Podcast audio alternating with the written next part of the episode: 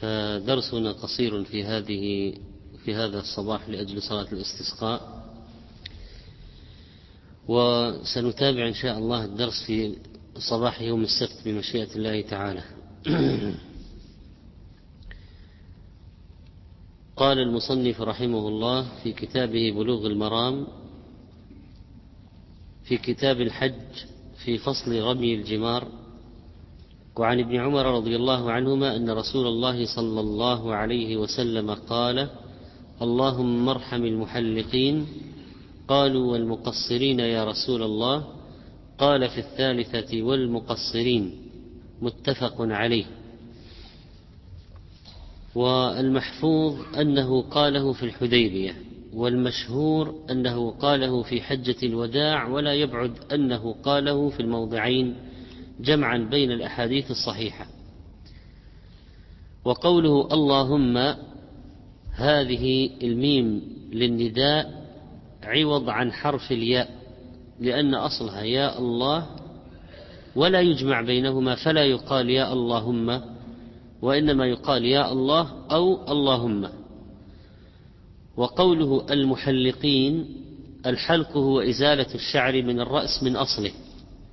وبناء عليه لا يعتبر تخفيف بمكينة بالمكينة لا يعتبر ولو كان ولو كان في في الدرجة الأولى كما يقولون لا يعتبر حلقا لأن الحلق هو إزالة الشعر من أصله.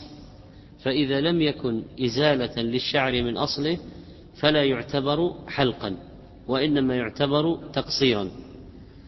والتقصير هو قص بعض الشعر مع عدم استئصاله مع عدم استئصاله وبعضه أقصر من بعض ولا شك. والحلق أو التقصير نسك من مناسك الحج والعمرة وشعيرة من شعائره والقول الراجح أن الحلق أو التقصير الذي هو بدل منه واجب من واجبات الحج والعمرة فليس ركنا ولا سنة مستحبة. وإنما هو واجب. وهذا الحلق خاص بالرجال وأما التقصير فهو للنساء والرجال. وربما يضيق الوقت عن نبات الشعر للحاج فيكون تقصيره للعمرة وحلقه للحج. لكن لو أنه اعتمر عمرة التمتع في شوال مثلا أو في أول ذي القعدة فعنده إلى وقت الحج إلى وقت الحلق وقت يطول معه الشعر يطول معه الشعر. فالإنسان قد يحلق في الحمرة والحج يعني في عمرة التمتع وحج التمتع قد يتمكن من الحلق في كليهما. لكن إذا كانت المسافة الزمنية بين العمرة والحج قصيرة جدا بحيث لا يتمكن الشعر من من أن يكون فيه طول يحلق فعند ذلك يقصر في عمرته ليحلق في حجه. والحلق أو التقصير من النسك وهو عبادة يثاب على فعلها ويعاقب على تركها وقد قال الله تعالى لتدخلن المسجد الحرام إن شاء الله آمنين محلقين رؤوسكم ومقصرين. ولما دعا النبي صلى الله عليه وسلم للمحلقين والمقصرين علمنا أنه عبادة فاضلة ولذلك جاء الدعاء لهم لقيامهم بهذا النسك. ولو قلنا بأنه ليس بنسك ما معناه؟ معناه أنه مجرد أمر كان محظورا في الإحرام أبيح بعد التحلل بعد رمي الجمرة أن يأخذ من الشعر أو يحلقه لكن الأمر أعلى من ذلك. فإذا حلق الشعر في الحج أو في العمرة والتقصير ليس مثل لبس المخيط والطيب وتخليم الأظفار شيء كان محرما في الإحرام فصار مباحا بعد الانتهاء من الطواف والسعي في العمرة أو الرمي في الحج. ليس مجرد شيء كان محظورا ثم أبيح وإنما هو أعلى من ذلك على الراجح أي أنه نسك وهو قول الأئمة الثلاثة مالك وأبي حنيفة والشافعي. وظاهر مذهب أحمد ورواية عن أحمد أنه ليس بنسك لكن ليس هو الراجح لأن النبي عليه الصلاة والسلام كونه دعا لهم للمحلقين والمقصرين وقال إن لك بكل شعرة تسقط حسنة أما حلقك رأسك فإن لك بكل شعرة تسقط حسنة. هذا يدل على أنه عبادة وقربة ونسك وليس مجرد شيء كان محظورا ثم أبيح والمفهوم من الحديث في الدعاء للمحلقين والمق... ثلاثا والمقصرين واحدة أنه من جميع الرأس من عموم الرأس.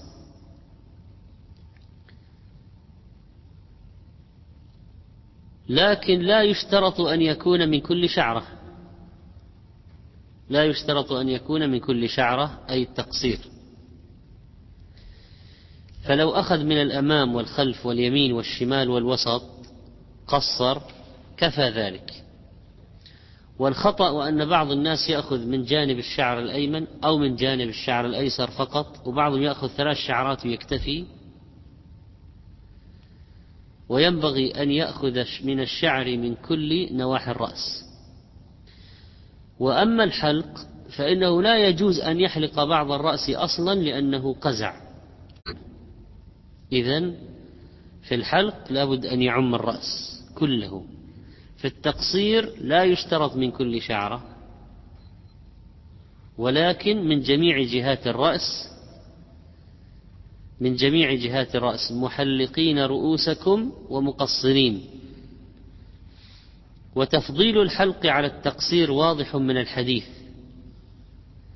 وهذا الأجر المذكور آنفا في حديث وأما حلقك رأسك فإن لك بكل شعرة تسقط حسنة جاء كما هو واضح في الحديث على الحلق فإن لك بكل شعرة تسقط حسنة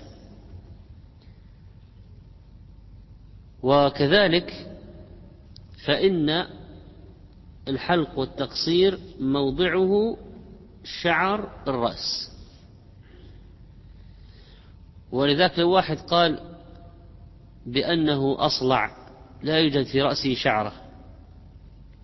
فهل يتحلل بقص الشارب؟ أو أخذ أي شعر آخر من الجسم؟ الجواب لا. ليس هذا موضعا للتحلل وإنما هو خاص بشعر الرأس دون بقية شعور البدن. لكن الإنسان بعد التحلل يأخذ وليقضوا تفثهم يقص أظافره يحلق عانته يقص ينتف إبطه وليقضوا تفثهم لأنه إزالة الأوساخ وهذا منها إزالة شعر العانة والإبط. ومن من من قديم كان السفر يطول يعني بين الإحرام وبين التحلل ربما كان الوقت طويلا خصوصا لمن يأتي من بعيد مفردا.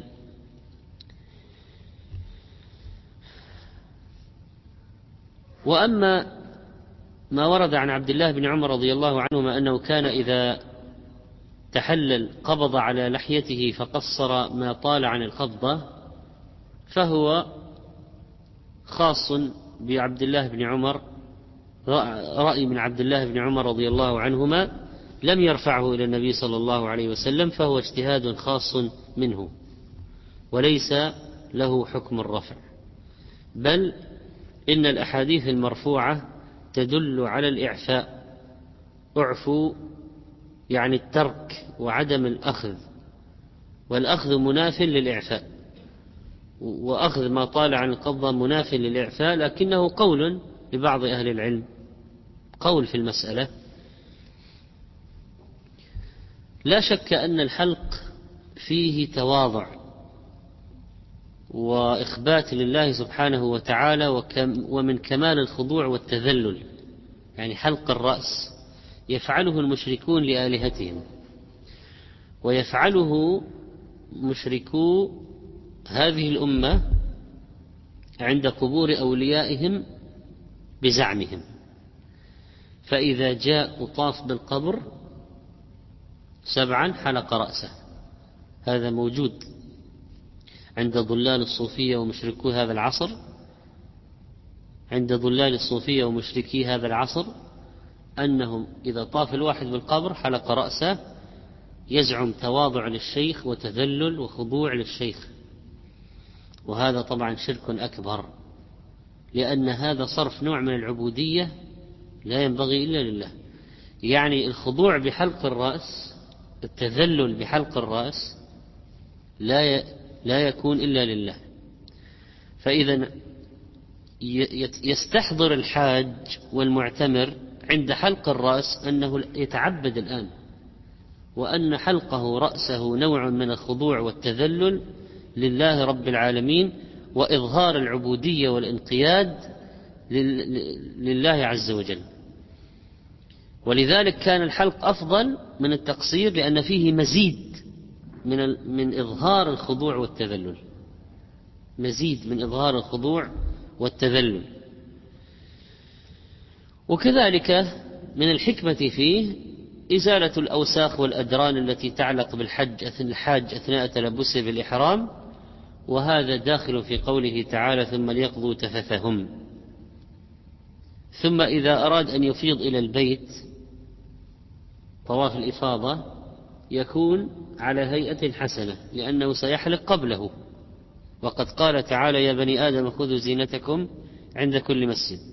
فإذا مناسب أن يكون الحلق والتقصير قبل الذهاب إلى المسجد لطواف الإفاضة لأنه سيأتي المسجد الحرام وهو على هذه الحال من حسن المنظر والزينة. وعن ابن عباس رضي الله عنهما أن النبي صلى الله عليه وسلم قال ليس على النساء حلق وإنما يقصرن. رواه أبو داود بإسناد حسن. وهذا معناه أن الحلق خاص بالرجال ولا يجوز للنساء. ولو المرأة حلقت تأثم. حتى في غير الحج والعمرة. لو قالت أريد أن أحلق رأسي في غير الحج والعمرة. نقول لا يجوز لك ذلك والتقصير أيضا لا يجوز أن يكون على سبيل يشابه الرجال. فلو قصرته تقصيرا شديدا مثل شعر الرجل فإنه يحرم عليها. لعن الله المتشبهات من النساء بالرجال. لعن الله الرجلة من النساء. فإذا التقصير الشديد داخل في التشبه. والحلق أسوأ منه بالنسبة للمرأة ولا يجوز في حقها.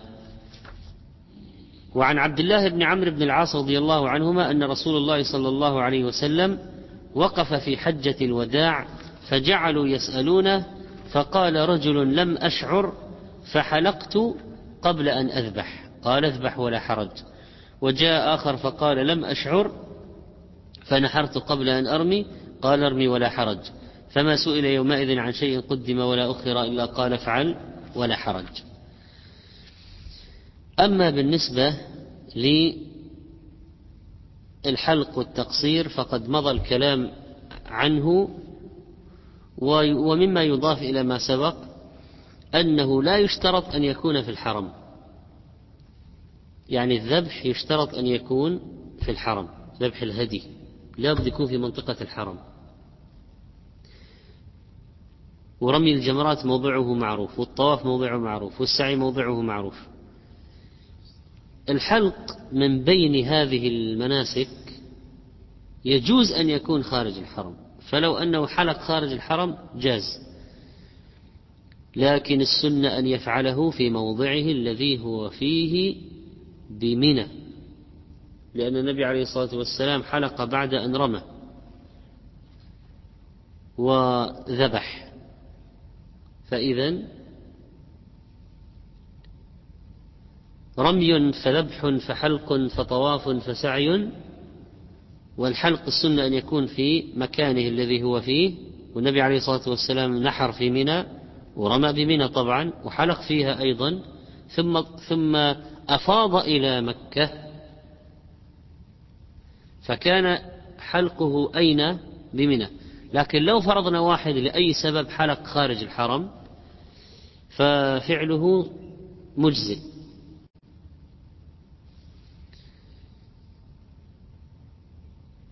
وهذا الحديث الذي ساقه رحمه الله ليبين أن مخالفة الترتيب جائز في هذه الأشياء الخمسة رمي ذبح وحلق وطواف وسعي.